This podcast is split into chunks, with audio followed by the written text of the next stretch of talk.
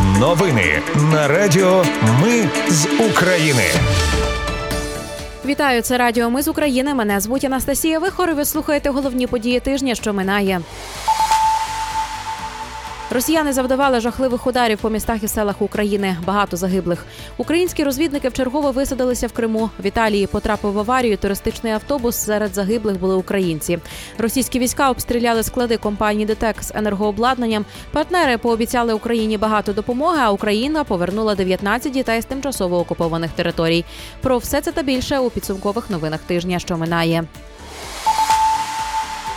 5 жовтня росіяни вдарили по селу Гроза, що на Харківщині. Іскандером влучили в продуктовий магазин і кафе, в якому якраз тривали поминки за загиблим військовим. Загинули 52 людини, які перебували в приміщенні кафе. Серед них син військового, який теж був захисником. Його молода дружина, мама і бабуся. У селі Гроза 300 мешканців. Фактично проживала сотня. Таким чином росіяни одним ударом вбили половину села. Зниклими безвісти вважається четверо людей. З них двоє діти. До МЗС Австрії викликали посла Росії через ракетний удар по селу Гроза на Харківщині, де загинули 52 людини. Повідомило відомство в соцмережі. Там засудили атаку Росії, і назвали її воєнним злочином. Того ж дня російська авіація завдала п'яти ударів по місту Береслав, що на Херсонщині. В обласній військовій адміністрації повідомили про зруйновану лікарню. Там після удару вщент знищено четвертий поверх. Ще один частково постраждали двоє медиків і водій швидкої. Зранку 6 жовтня російські війська завдали двох ударів по Харкову ракетами типу Іскандер. У центральній частині міста одна з ракет влучила в землю, пошкоджені два житлові будинки поруч та інші споруди. В Слобідському районі удару завдали по триповерховому будинку. Під завалами житлового будинку рятувальники знайшли тіло 10-річного хлопчика та тіло його бабусі. Його 11-місячний братик поранений. Загалом 30 постраждалих. Майже всі, за словами керівника обласної військової адміністрації Синігубова, в стані середньої тяжкості. Цієї ж ночі, 6 жовтня, росіяни знову намагалися атакувати прикордонну та припортову інфраструктуру Одещини. Бійці знищили три дрони шахід. Постраждалих немає, але пошкоджено зерносховище. Зайнялися 9 вантажівок. Роботу поромної переправи тимчасово призупинили. В Україні зниклими безвісти вважаються 15 тисяч військових, а ще 11 тисяч цивільних. Це дані МВС станом на вересень. До слова, цього тижня вдалося повернути додому тіла ще 64 полеглих військових. Повідомили в Мінреінтеграції. Українські розвідники вчергове висадилися в Криму і вдарили по окупантах. Головне управління розвідки опублікувало відео, в якому можна зрозуміти, що спецпризначенці висаджувалися вночі щонайменше на семи човнах. Відео закінчується кадрами, на яких бійці тримають український прапор і кажуть, Крим буде українським або безлюдним. На відео спецпідрозділ Артан, який висаджувався на західному узбережжі півострова, а також на Тендрівській та Кінбурзькій косах. Там розвідники вступили в запеклий бій з росіянами, завдавши їм значних втрат. Після виконаного завдання бій відбувся по дорозі назад у морі. Росіяни спробували наздогнати розвідників на катерах із підтримкою авіації. Росіяни зазнали багато втрат. Втрати також є серед українських захисників. Однак у головному управлінні розвідки кажуть, що вони не співмірні з російськими. В Італії туристичний автобус з'їхав з дороги і впав поблизу залізничної станції. В транспорті було 40 людей, з яких 21 людина загинула, а 15 травмовані. У МЗС України уточнили, що загинули 9 громадян України, шестеро поранені. Українські консули відвідують в лікарнях постраждалих і надають їм необхідну консульську допомогу. Розвідка повідомила про вдалу атаку українських дронів на Смоленський авіазавод, який виготовляє ракети Х-59. Атака відбувалася 1 жовтня. В завод влучили три з чотирьох дронів, завдавши значних пошкоджень виробництву. Виготовляти ракети завод поки не може. Російські війська обстріляли склади компанії ДТЕК з енергообладнанням. Його закупили для відновлювальних робіт на зиму. Там сталася пожежа, пошкоджені кабелі, трансформатори, роз'єднувачі та інше обладнання. Поранених на щастя немає. Володимир Зеленський цього тижня їздив на саміт європейської політичної спільноти. На полях саміту він вперше зустрівся з прем'єр-міністром Вірменії Ніколом Пашиняном. Вони обговорили безпекову ситуацію на південному Кавказі і двостороннє співробітництво. Зеленський зауважив, що Україна зацікавлена в стабільності регіону та дружніх відносинах.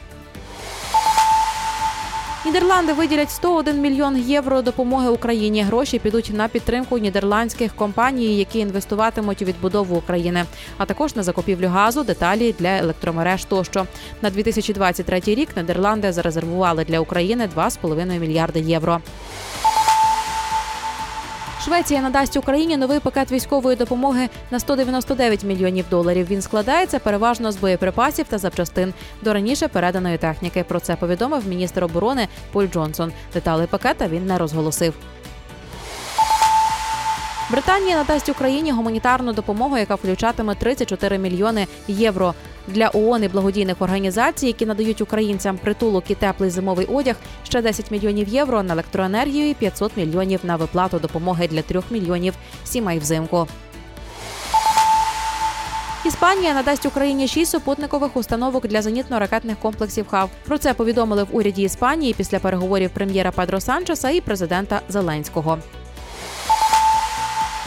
Німеччина передасть Україні додаткові системи протиповітряної оборони для захисту зернових шляхів.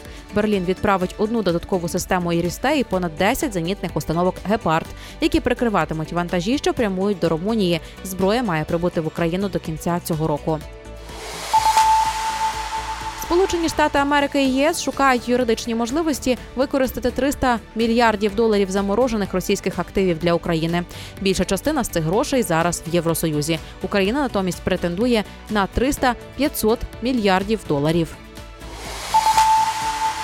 Верховна Рада цього тижня проголосувала за збільшення видатків держбюджету цього року на 322,5 мільярди гривень. Найбільше виділили на Міноборони 211 мільярдів гривень. МВС отримає 79 додаткових мільярдів, Мінсоцполітики 16,5. А міністерство енергетики виділили додаткові 350 мільйонів гривень. Головне управління розвідки отримає 2,5 мільярди додаткових гривень. Правки розглядали понад 11 годин. Голова комітету з питань бюджету Роксолана Підласа 10 годин і 20 25 хвилин стояла за трибуною в раді як доповідачка. Це рекорд. Раніше міністр оборони України Ростем Омєров з трибуни ради заявляв, що в жовтні уряд не матиме грошей, щоб платити військовослужбовцям, якщо не виділять додаткових коштів. Угорщина запропонувала розділити пакет допомоги Україні від Євросоюзу в 50 мільярдів євро на дві частини. Про це писало Bloomberg. Будапешт пропонує в першому етапі передати 25 мільярдів євро. Потім, зважаючи на потреби, видавати решту. Нагадаю, цього тижня Євросоюз схвалив резолюцію, в якій передбачена підтримка України на 50 мільярдів євро протягом 2024-2027 років. Крім того, Євросоюз планує розморозити 13 мільярдів євро фінансування для Угорщини, щоб Будапешт підтримав збільшення допомоги Україні. Ветеринарний, санітарний та фітосанітарний контроль зерна, що прямує в порт Клайпеди Литві, перенесли з українсько-польського кордону до цього ж порту. Це пришвидшить транзит в територію Польщі. Нагадаю, у вересні Україна та Євросоюз домовились перенести контроль якості зерна з польського кордону до країн, куди зерно прямує. Таким чином є ймовірність, що воно не осідатиме на території Польщі.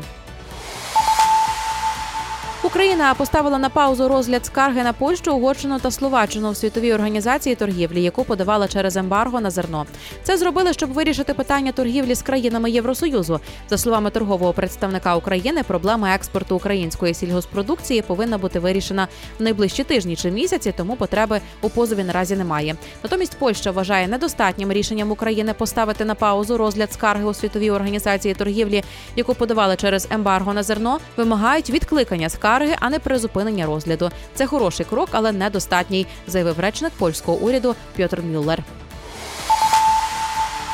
Мер Сум Олександр Лисенко вийшов під заставу в 3 мільйони гривень. Лисенка в понеділок затримали на хабарі разом з директором департаменту інфраструктури міста Олександром Журбою. За даними слідства, вони вимагали понад 2 мільйони гривень місцевої компанії, яка займається вивезенням сміття. Вже 4 жовтня Лисенка взяли під варту.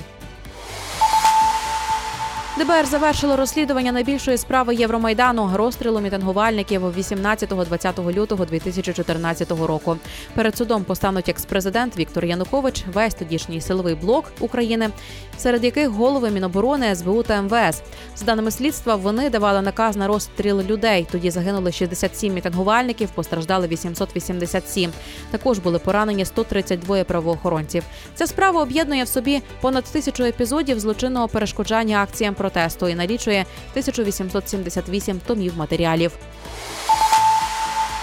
Від початку повномасштабної війни СБУ викрила на співпраці з окупантами понад 60 представників Української православної церкви Московського патріархату, з яких 14 митрополити.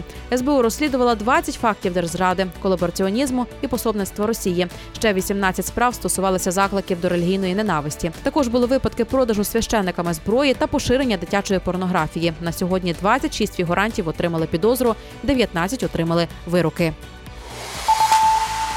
Ну на завершення Україна цього тижня повернула 19 дітей з тимчасово окупованих територій. Це зробила команда Save Ukraine, яка загалом повернула додому вже 196 українських дітей.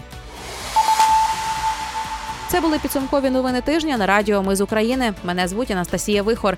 Наші новини про те, що дійсно відбувається в Україні. Ми не робимо новини, зважаючи на чиїсь політичні чи бізнес-інтереси. У нас тільки реальні факти. Якщо на вашу думку, те, що ми робимо, важливо, підтримайте нас. Заходьте на сайт Ми з України.ком та тисніть кнопку Підтримати. Почуємось. Радіо Ми з України перемагаємо разом.